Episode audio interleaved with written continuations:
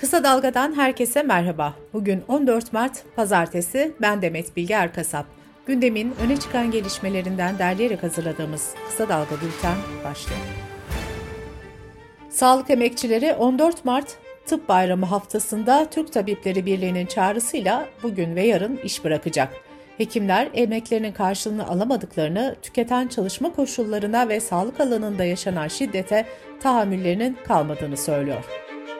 Sağlık Bakanı Fahrettin Koca, Tıp Bayramı öncesinde Türkiye genelindeki tüm hekimlere ve sağlık hizmeti çatısı altında birleşen 39 meslek grubundaki çalışanlara mektup gönderdi. Bakan Koca mektubunda özetle şöyle dedi. Mevcut koşullarda ülkemizde hekimlik yapmanın zor tarafları olduğunu biliyorum. Sorunların aşılması zor değil. Gerekli emeğin sarf edildiğine inanmanızı istiyorum. Devletimizin sizler için en iyisini yapma kararlılığından emin olun.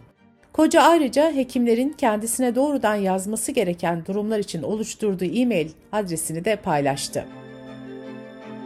Cumhurbaşkanı Erdoğan 8 Mart'taki konuşmasında doktorları hedef alarak açık konuşuyorum, gidiyorlarsa gitsinler demişti. Ceza yargılamasının en üst organı olan Yargıtay Ceza Genel Kurulu kadınların yaşam hakkının ihlaline ilişkin tartışmalı bir karara imza attı.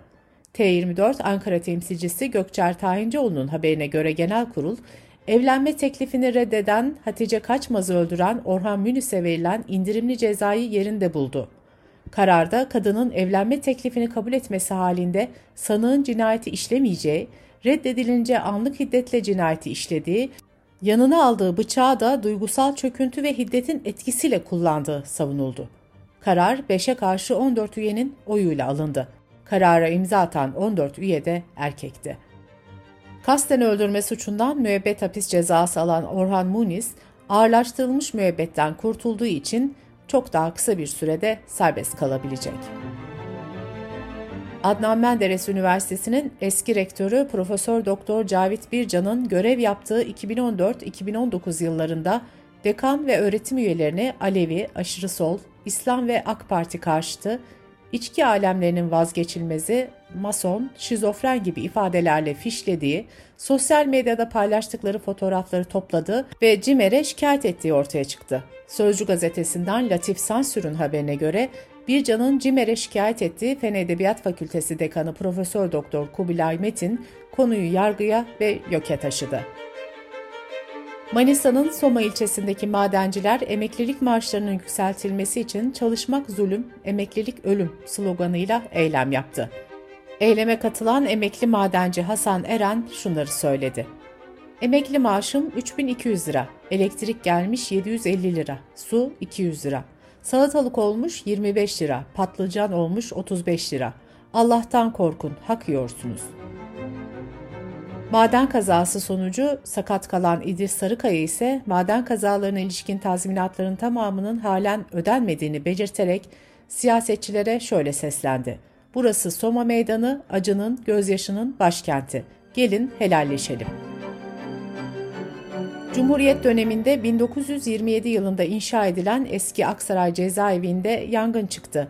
Yangın alanına giden CHP İl Başkanı Ali Abbas Ertürk şunları söyledi. Bu cezaeviyle ilgili geçen hafta bana takım elbiseli insanların keşif yaptığına dair ihbar geldi. Şu an yangının neden çıktığını bilmiyoruz ama kışın eksi 5 derecede çıkan bir yangın şüphelerimizi arttırmıştır. Şarkıcı Yıldız Tilbe'nin sosyal medya hesabından yaptığı saldırgan köpek gruplarına bölge halkı zehirli et versin, hepsi gebersin paylaşımı tepkilere neden oldu. Aralarında sanatçıların da olduğu çok sayıda kişi Tilbe'ye sert tepki gösterdi. İstanbul Barosu Hayvan Hakları Merkezi de Yıldız Tilbe hakkında suç duyurusunda bulundu. Muğla'nın Milas ilçesinde zeytinliklerin de olduğu Akbelen Ormanı'nda kömür madeni açmak isteyen YK Enerji Şirketi'nin 7. Zeytin Şenliği'ne sponsor olmasını protesto ederken gözaltına alınan Deniz Gümüşel hakkında halkı kim ve düşmanlığa tahrik ve hakaret suçlarından açılan soruşturmada takipsizlik kararı verildi. Ticaret Bakanı Mehmet Muş, gümrük muhafaza ekiplerinin Gürbulak sınır kapısından Türkiye'ye giriş yapan bir tırda 1 ton 18 kilogram metamfetamin ele geçirdiğini açıkladı. Bunun bugüne kadar tek seferde ele geçirilen en büyük miktardaki sıvı metamfetamin olarak kayıtlara geçtiği bildirildi. Meteoroloji Genel Müdürlüğü'nün günler öncesinden uyarısını yaptığı yoğun kar yağışı hafta sonunda İstanbul'da etkili olurken Genel Müdürlük 14-20 Mart arasında hava sıcaklıklarının mevsim normallerinin altında olacağını açıkladı. Dış politika ve dünyadan gelişmelerle bültenimize devam ediyoruz. Rusya'nın Ukrayna'ya yönelik 24 Şubat'ta başlattığı işgal girişimi sürerken Ukrayna'dan müzakerelere ilişkin olumlu mesajlar geldi. Ukrayna Devlet Başkanı Zelenski'nin danışmanı Mihail Podolyak, Rus basınına verdiği demeçte Moskova ve Kiev'in müzakerelerde uzlaşmaya yaklaştığını söyledi. Podolyak, karşılıklı hukuki formatlar belirlenir belirlenmez bir toplantı planlanacak.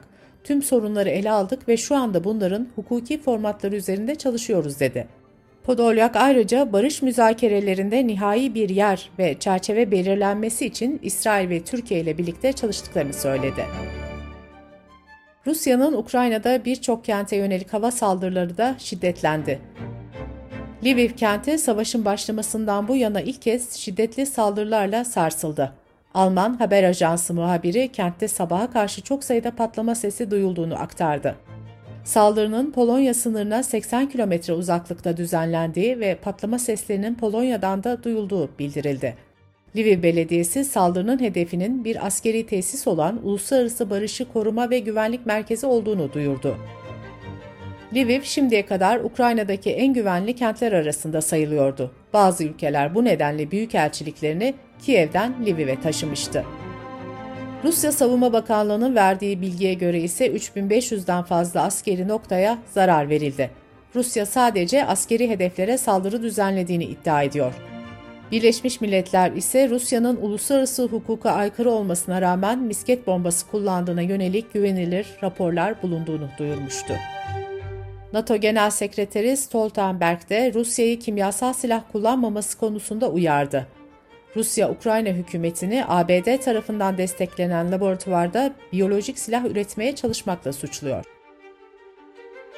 Dışişleri Bakanı Mevlüt Çavuşoğlu Antalya Diplomasi Forumu'nun son gününde Rusya-Ukrayna savaşına ilişkin son gelişmeleri aktardı. Çavuşoğlu, Maripol'da çatışma bölgesinde kalan vatandaşların olduğunu belirterek çatışmaların sürmesi ve cep telefonlarıyla iletişimin kesilmesi nedeniyle tahliye çalışmalarının zorlaştığını söyledi.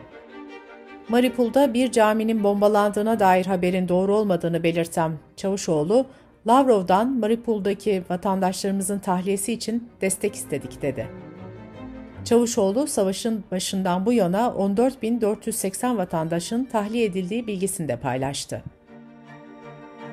Almanya Başbakanı Olaf Scholz bugün Türkiye'ye ilk ziyaretini gerçekleştirecek. Cumhurbaşkanı Erdoğan'la bir araya gelecek olan Scholz'un gündeminde ikili ilişkiler, bölgesel konular ve ağırlıklı olarak Rusya'nın Ukrayna işgaline son vermeyi amaçlayan diplomatik çözüm çabaları bulunuyor.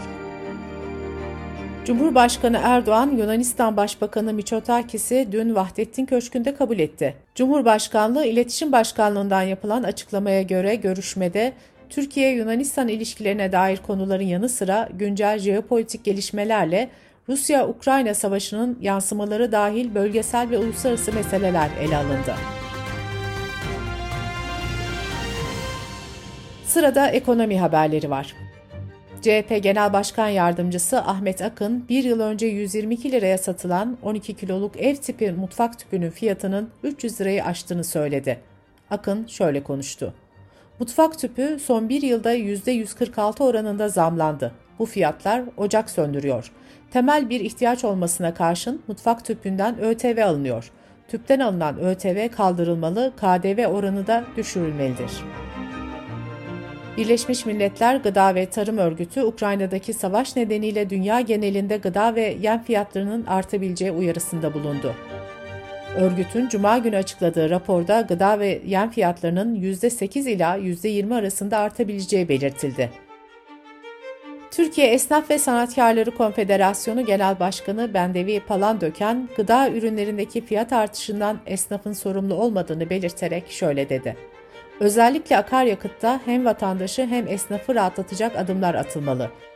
Gıda ve tarım ürünlerinde girdi maliyetleri acilen azaltılmalı.